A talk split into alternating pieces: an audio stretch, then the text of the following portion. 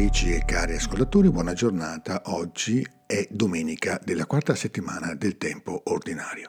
L'anno è l'anno B, quindi le letture, soprattutto la lettura del Vangelo, sarà tratta dall'Evangelista Marco.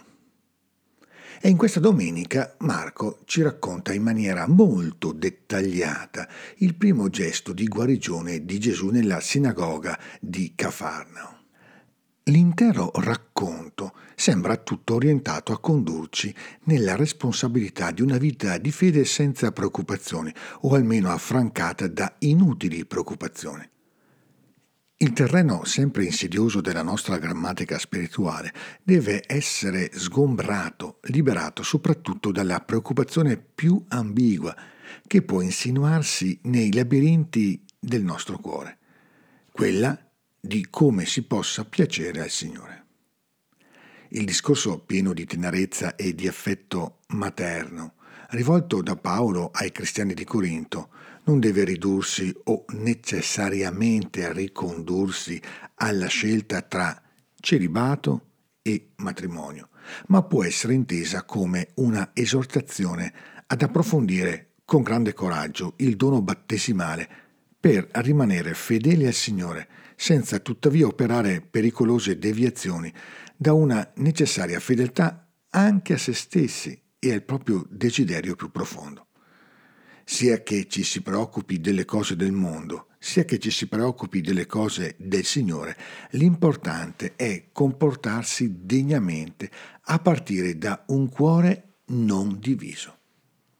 È proprio una profonda e nascosta divisione interiore la condizione di un uomo posseduto da uno spirito impuro, che da una parte si rivela l'unico capace di riconoscere in Gesù il Santo di Dio, dall'altra lo percepisce come una terribile minaccia. Sei venuto a rovinarci? In questa lapidaria domanda, per nulla in cerca di una risposta, si rivela la tenebra profonda che può abitare in modo silenzioso dentro il nostro cuore. Ed è questa, il sospetto che Dio in fondo costituisca una minaccia più che una promessa per la nostra vita. Certo, quando entra nei sentieri della nostra esistenza, il Signore non può che venire anche per distruggere. Non però la speranza di una vita piena e bella, ma soltanto quel pensiero impuro che congela la nostra capacità di aprirci e di dedicarci all'altro.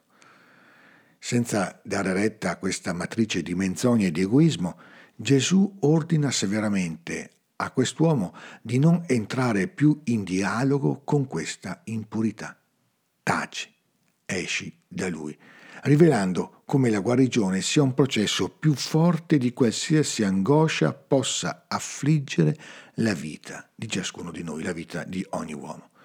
Lo spirito impuro, straziandolo e gridando forte, uscì da lui.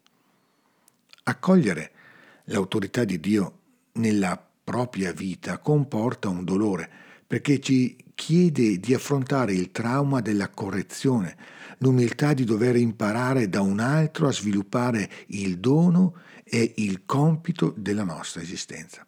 Eppure proprio di questo servizio l'uomo ha assoluta necessità, come intuisce già Mosè nei giorni in cui si fa garante e mediatore dell'alleanza con Dio.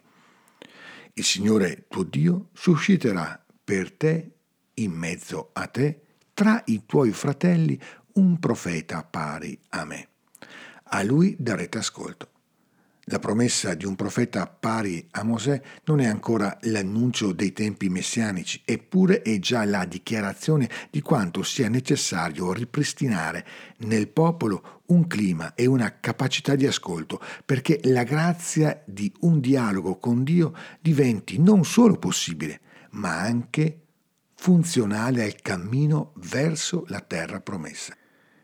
Io susciterò loro un profeta in mezzo ai loro fratelli, e gli porrò in bocca le mie parole, ed egli dirà loro quanto io gli comanderò.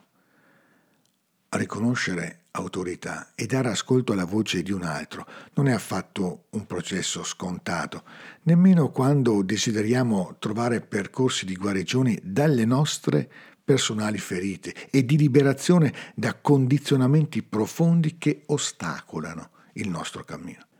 Se il rischio potrebbe essere quello di rimanere affascinati da profezie e da profeti che non parlano veramente nel nome del Signore, ma in nome di altri dei, non possiamo tuttavia perdere la speranza di poter accedere alla voce del Signore, come quel grande fuoco in cui nessuno è chiamato a morire, ma tutti siamo convocati a vivere per sempre, in una speranza condivisa, in una gioia che è rinnovata e si rinnova. Che è mai questo? Un insegnamento nuovo, dato con autorità.